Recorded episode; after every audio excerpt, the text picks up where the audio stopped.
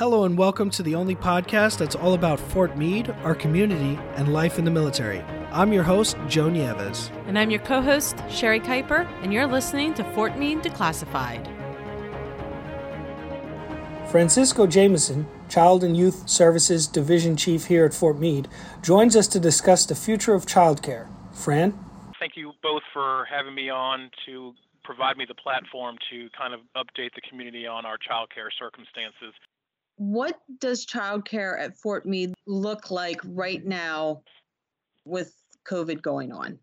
COVID obviously has been um, very difficult for everyone, and childcare has been right at the center of that. Um, with all of the health precautions that we are having to look into at this point, we've had to be closed for the past uh, 10 weeks.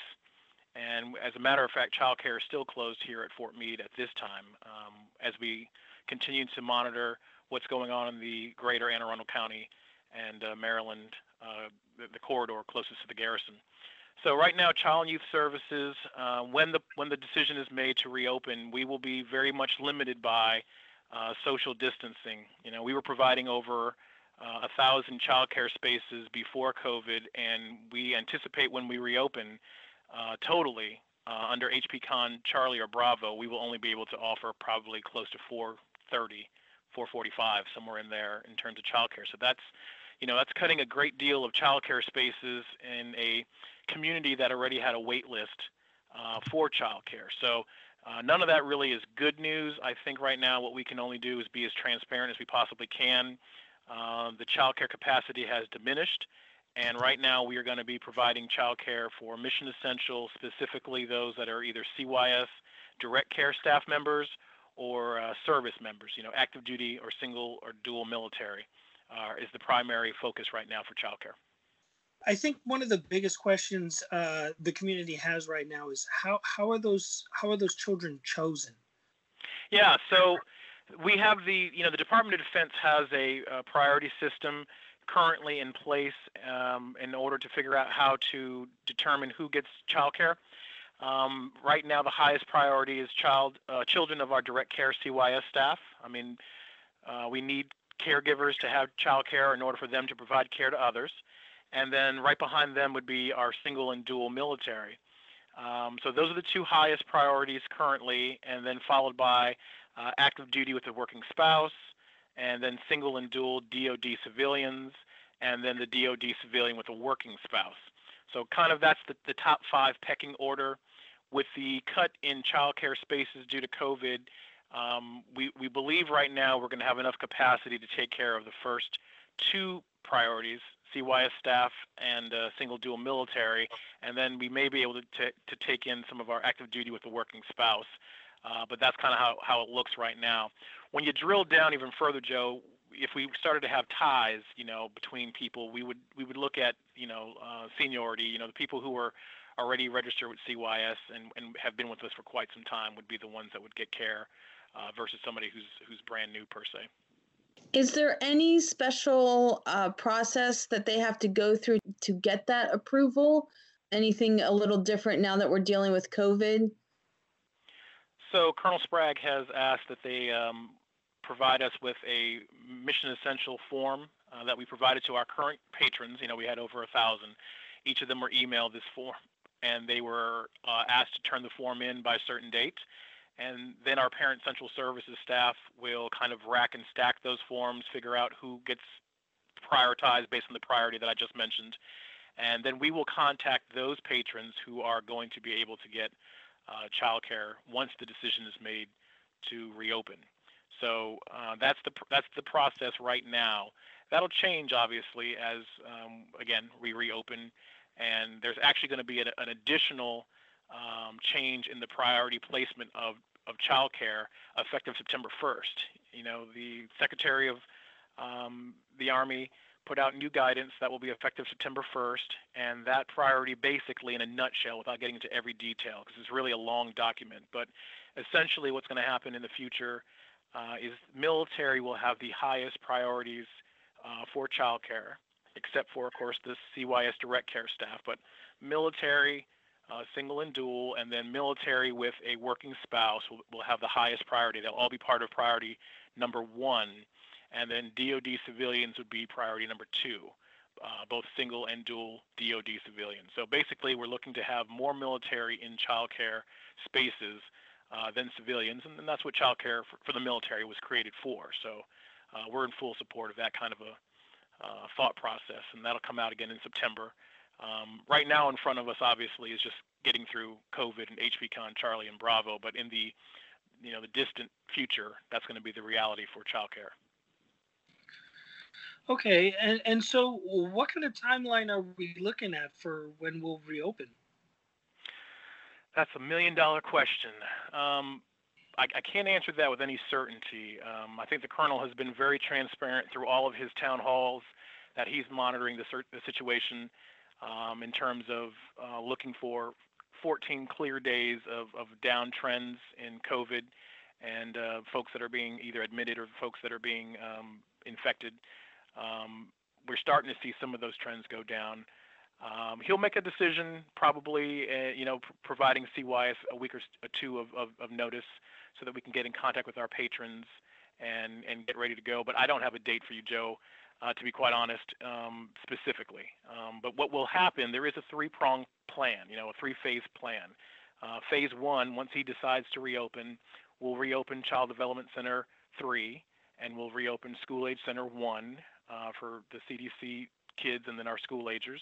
And then we'll wait about two weeks. You know, want to see how all that goes in terms of all the new requirements, the social distancing, the curbside drop off, and all the things we have to do now based on on uh, COVID.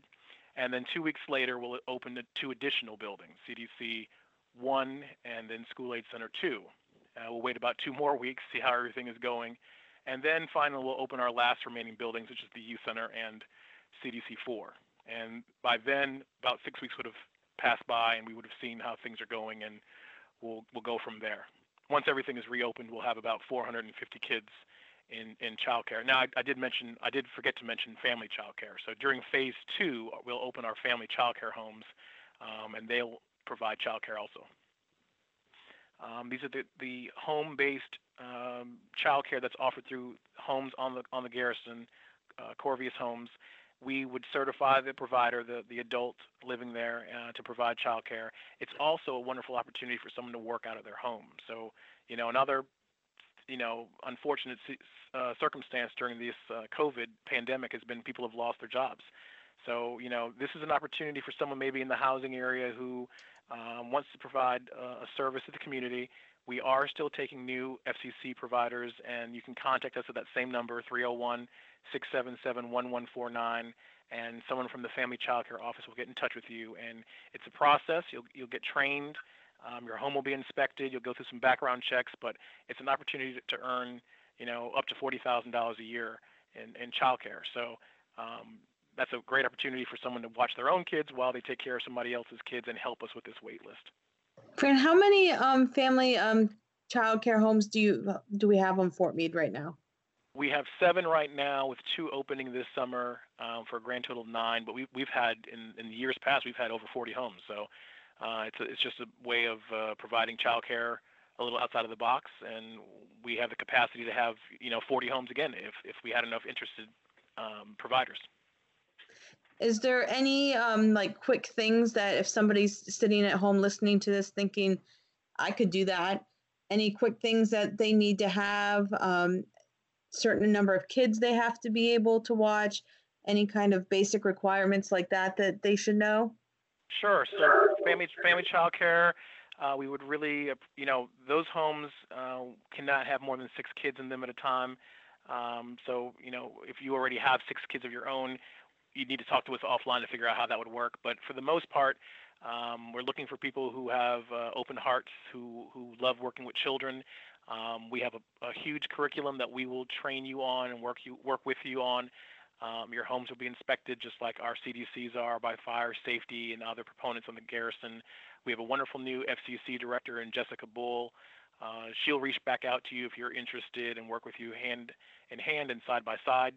Um, but I just think that FCC has the potential of being really special um, as, as part of the way ahead to provide childcare uh, the right way, because what we don't want on the garrison as a result of, of folks losing child care is unauthorized care. And that's another thing I want to make sure I get across before we leave is Um, you really should not be providing more than 10 hours of, of care. So you're not talking about babysitters. You know, if you're a babysitter, you're, you're and you're watching someone's child for an hour or two here or there, that's perfectly understandable. But you know, if, if you're watching someone's child for you know eight hours a day, um, you're, you're it's unauthorized. The garrison commander has a policy about child care. It's extremely important um, for anyone who's in child care. You'll know uh, children are, are very um, difficult to watch sometimes, and, and it doesn't take very long for something bad to happen. So we want to make sure we keep everyone safe. Please, if you are someone who is interested in providing care in the community, do it the right way. Go through family child care, become certified. Um, we will we'll pay you to, well, the providers will get paid by the, the patrons the right way. Just do it all the right way. Keep children safe. And friends, so with us cutting drastically already cutting this um, amount of childcare that that you'll be able to provide. What are we telling the families who can no longer get child care Because um, I'm sure it's going to be very difficult for those, especially for those uh, civilians and DoD employees who also need child care to be able to come to work and do their jobs. Um, is there any like uh, relationships without in, in the community that we're working with to help them find child care Yeah, you know, the we're tracking, you know, that this is going to be very difficult for many of our families um, throughout this process. You know, when you're cutting by almost, you know, two thirds the child care capacity, you know, the harsh reality is that CYS will not be able to accommodate the over thousand children it normally does. Uh, it'll it'll be closer to you know 450. But we are going to provide information to our current patrons and, and the community um, if they need childcare, we, we will provide them with some uh, contacts. You know, Child Care Aware is one of the, the biggest ones that they can use, and that's childcareaware.org. And we also would provide them with information to the Maryland Family Network, which is marylandfamilynetwork.org. But bottom line up front, you know, if a patron is listening to this podcast and they, they have questions, comments, or concerns, I would direct them to our Parent Central office. They can call us at 301 677 1149 and just discuss your situation with our staff. You know, they're, we're limited in what we can do in terms of our staffing, obviously, right now with COVID, but uh, just be patient with us. If you get a, a busy signal and, and, a voicemail, leave your information, someone will call you back and we'll walk you through it. You know, we're here to serve the community. Uh, even during these trying times and trying times to come. I mean, daycare is going to be very difficult. It was very difficult before. It's going to be even more difficult now that we are restricted in how many we can spaces we can offer, uh, and then with a new priority placement coming up in the, the fall coming. You know, the one thing we haven't mentioned yet also is the schools. You know, we haven't talked schools yet, but that's a big decision that has to be made um, from the, the super, state superintendent, and how schools will look will also affect childcare, obviously, because um, with the children out of school right now, that's put a burden on some parents to uh, either telework from home uh, or find some alternate childcare for their children.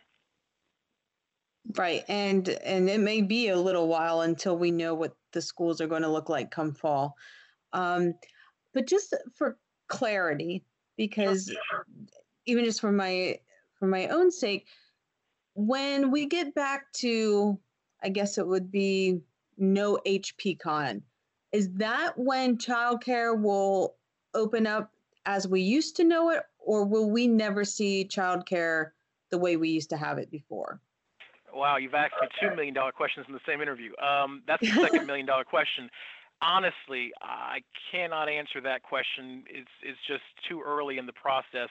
I hope and you know I pray that everything will go back to normal, whatever normal will look like. You know, much closer to that thousand childcare space number than 450. Um, that's our hope. That's our our wish and our desire. Um, and HP Con zero or you know would be great, and we would be able, you know, we have a, a vaccine and and everyone's back to normal. Yes, my guess would be we'd be back to serving as many kids as humanly possible. Um, but in the interim, uh, we're just going to work with what we have. Uh, one of the things I haven't mentioned yet is CDC 2 uh, has been closed for the better part of three years for renovation. Those renovations are almost complete, and the plan was to then shut down CDC 1 after we move all of those kids over to, to the CDC 2. Well, because of this pandemic, we're discussing right now with uh, Command Group and DPW the potential of not shutting down CDC 1 and then that will allow us to take care of an additional almost you know 90 kids uh, during the pandemic. So that's a little bit a glimmer of, of a light, a silver lining that we might be able to do that and take care of 90 additional children than we thought we might before um, this situation uh, arose recently. So that's a little bit of, of good news. That is good news, but I think the big takeaway, right? But the takeaway um, for patrons really is that for the foreseeable future, the way we do childcare in Fort Meade has changed? Bottom line up front, it, it is extremely complicated the way ahead, but I, I don't want to be glib at all. We childcare for the foreseeable future, you know, for so we can start with summer day camp. Summer camp at Fort Meade, we are accustomed to having, you know, 400 children in summer camps. It's just not going to be anywhere near 400 this this summer. As a matter of fact, if you are not mission essential and you're not in those two top priorities that I described earlier, you are probably not going to get care at all this summer. And that's the harsh reality, the harsh truth. Um, and and we're, we apologize about that, obviously, but we just don't have the capacity.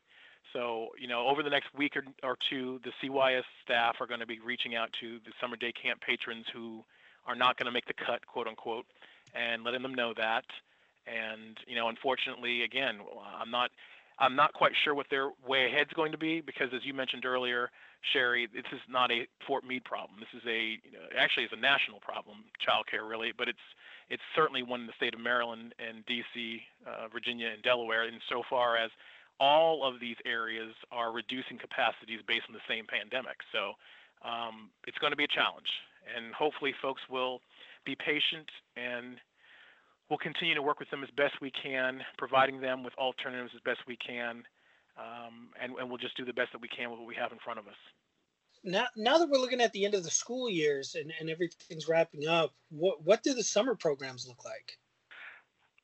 Summer programs look different, Joe. I mean, uh, again, normally right about now we're ramping up. Right about now, we are preparing for you know three summer camps to be running full day you know 200 kids almost in each of those facilities and you know we're just getting ready for field trips we're getting ready for uh, special events and it's just going to be different this year. We're, we're going to be very limited in what we can do for summer uh, very limited in how many kids we can provide care for over the summer and we're going to be very limited in what we can do. You know it's going to it's going to affect everything because we're not going to be able to go on three four five field trips a week.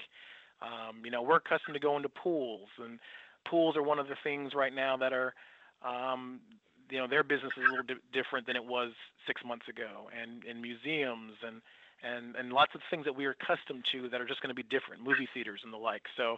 Uh, my staff have been working so hard behind the scenes to try to keep things as quote unquote normal as possible for the kids, but um, there's no really way around it other than we're going to provide the best product that we can based on what the Center for Disease Control and Prevention has provided us in guidance and Installation Management Command, and of course uh, our, our, folks at Public Health Command here locally.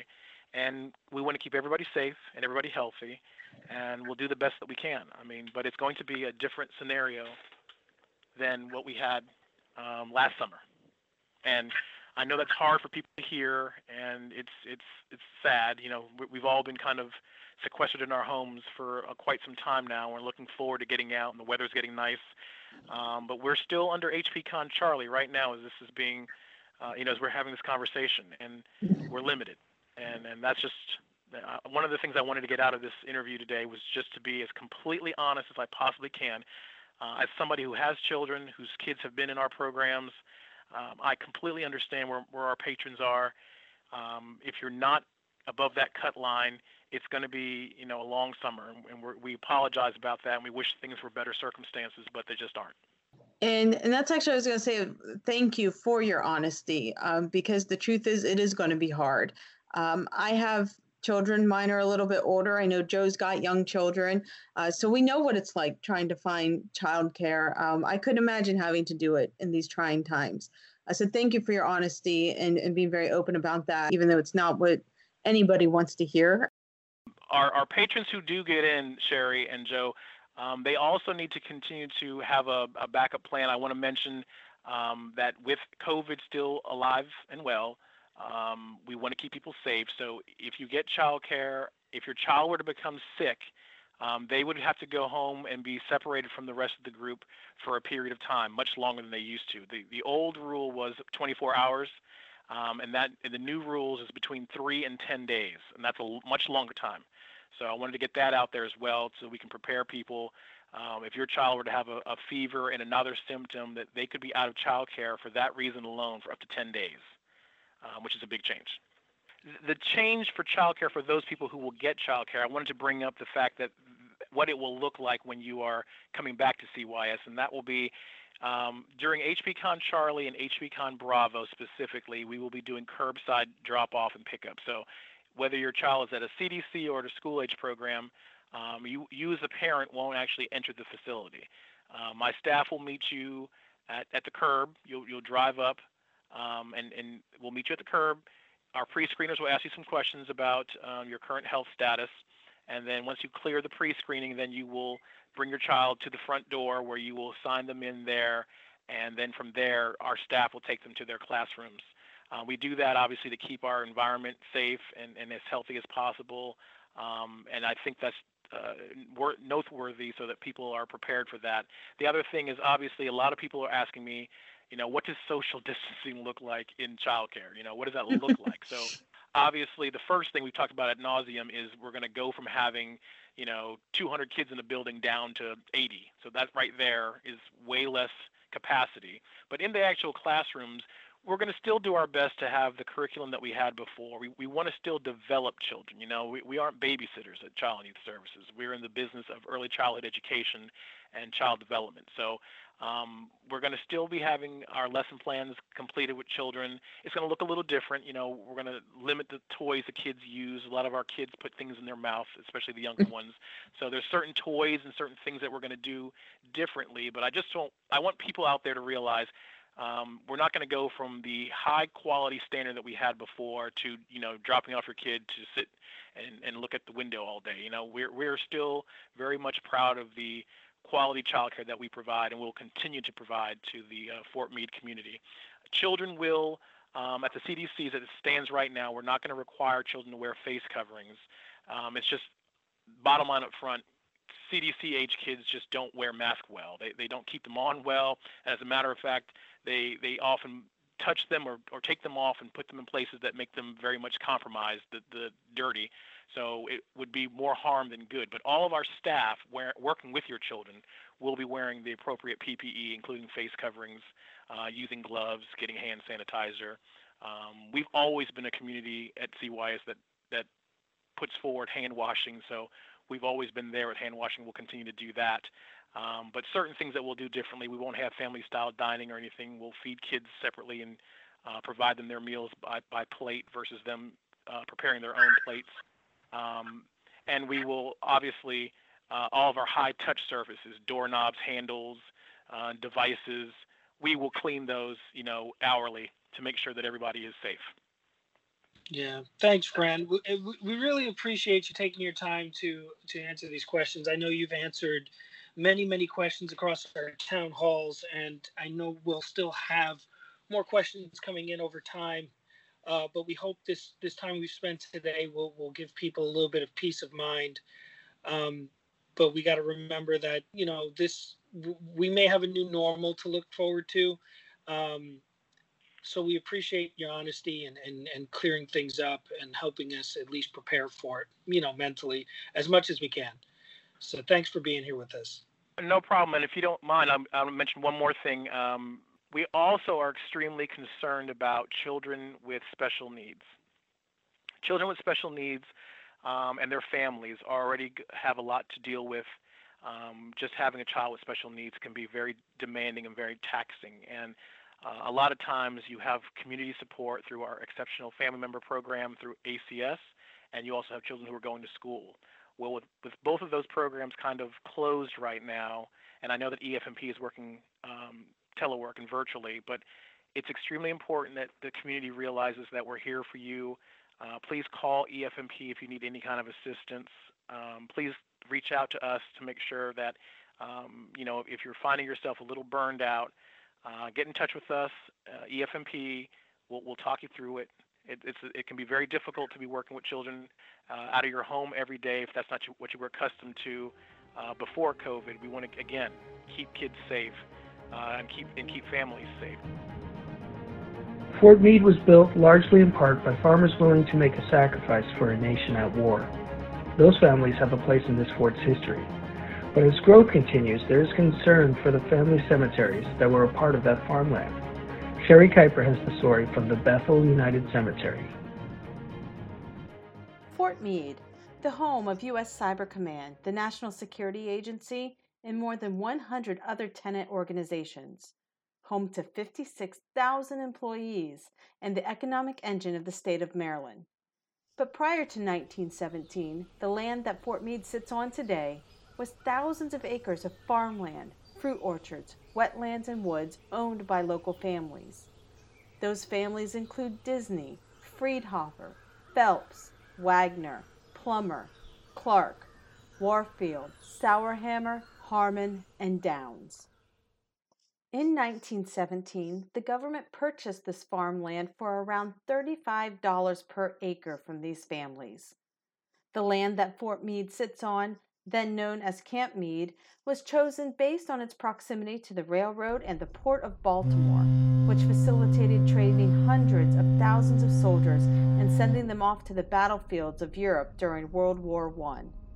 The magnitude of what these families did selling their land for the formation of Camp Meade is not lost on Gerald Glodek, an environmentalist who works for the Fort Meade Department of Public Works.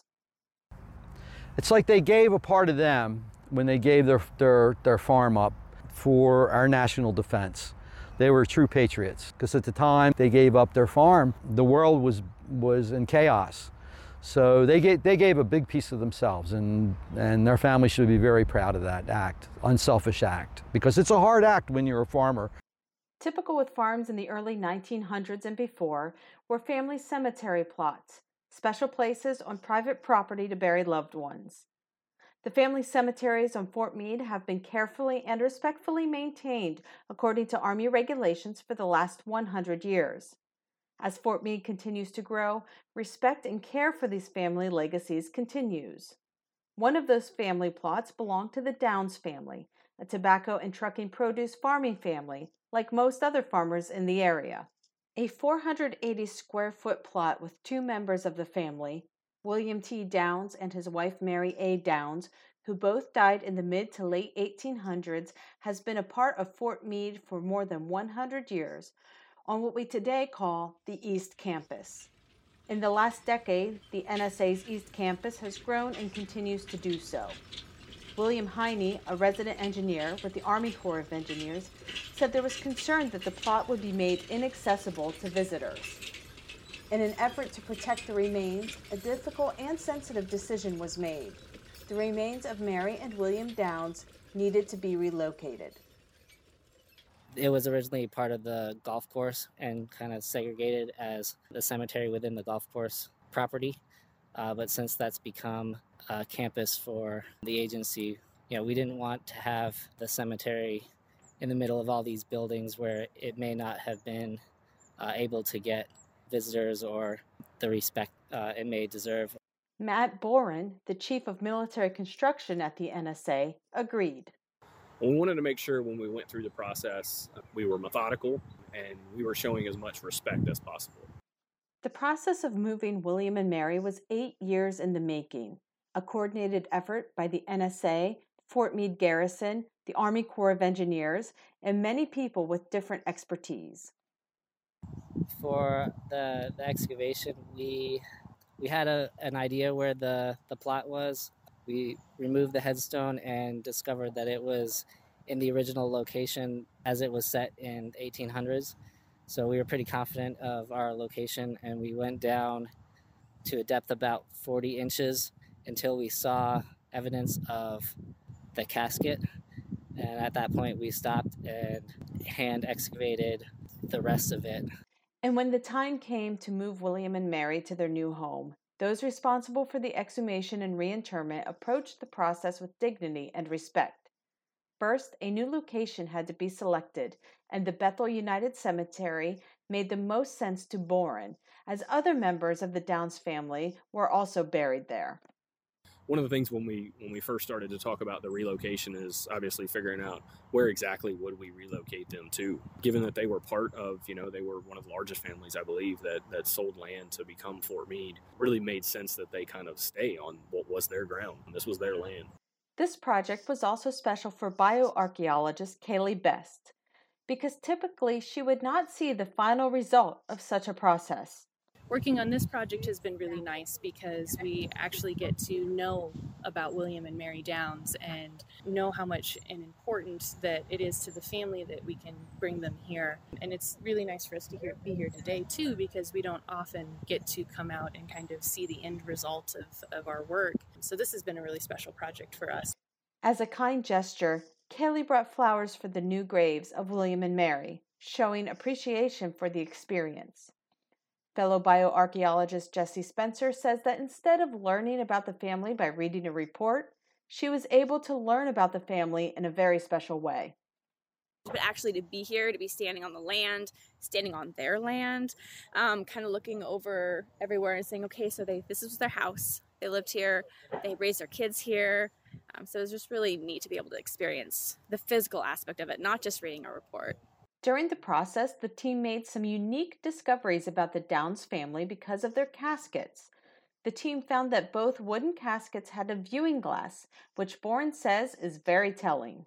Um, a fair amount of uh, details and ornate features on the casket. Um, uh, so, it, again, a symbol of um, an, a family that had a bit more means uh, than most. The remains of the two members of the Downs family were reinterred at the Bethel United Cemetery on Rock Avenue here at Fort Meade on Wednesday, June 3rd, joining other members of the family who are also laid to rest here, including their son James. We have gathered to reinter the remains of William and Mary Downs, who played an important role in the formation. A small ceremony was held, led by Fort Meade Garrison Chaplain Colonel Raymond Robinson. We definitely thank them for their contribution. Uh, again, little did they know that they would be contributing to something that would impact our national defense long term. And so it's really cool to be able to be a part of something like this. And what an honor it is to be able to uh, participate in the reinterment of these folks who were part of the shaping and also part of that generation of Americans, right, who gave to the support of the defense of our nation. Following the ceremony, William and Mary were lowered into their graves, with their son close by, and moving with them their headstone, a reminder of the husband and wife, William and Mary Downs, Maryland farmers whose family helped pave the way for Fort George G. Meade. From the Bethel United Cemetery at Fort Meade, I'm Sherry Kuiper, Fort Meade Public Affairs. That's it for this episode of Fort Meade Declassified. Be sure to follow us on social media or download the Fort George G. Meade app from the App Store. Please be sure to visit our website at home.army.mil forward slash meade for up to date information on COVID 19.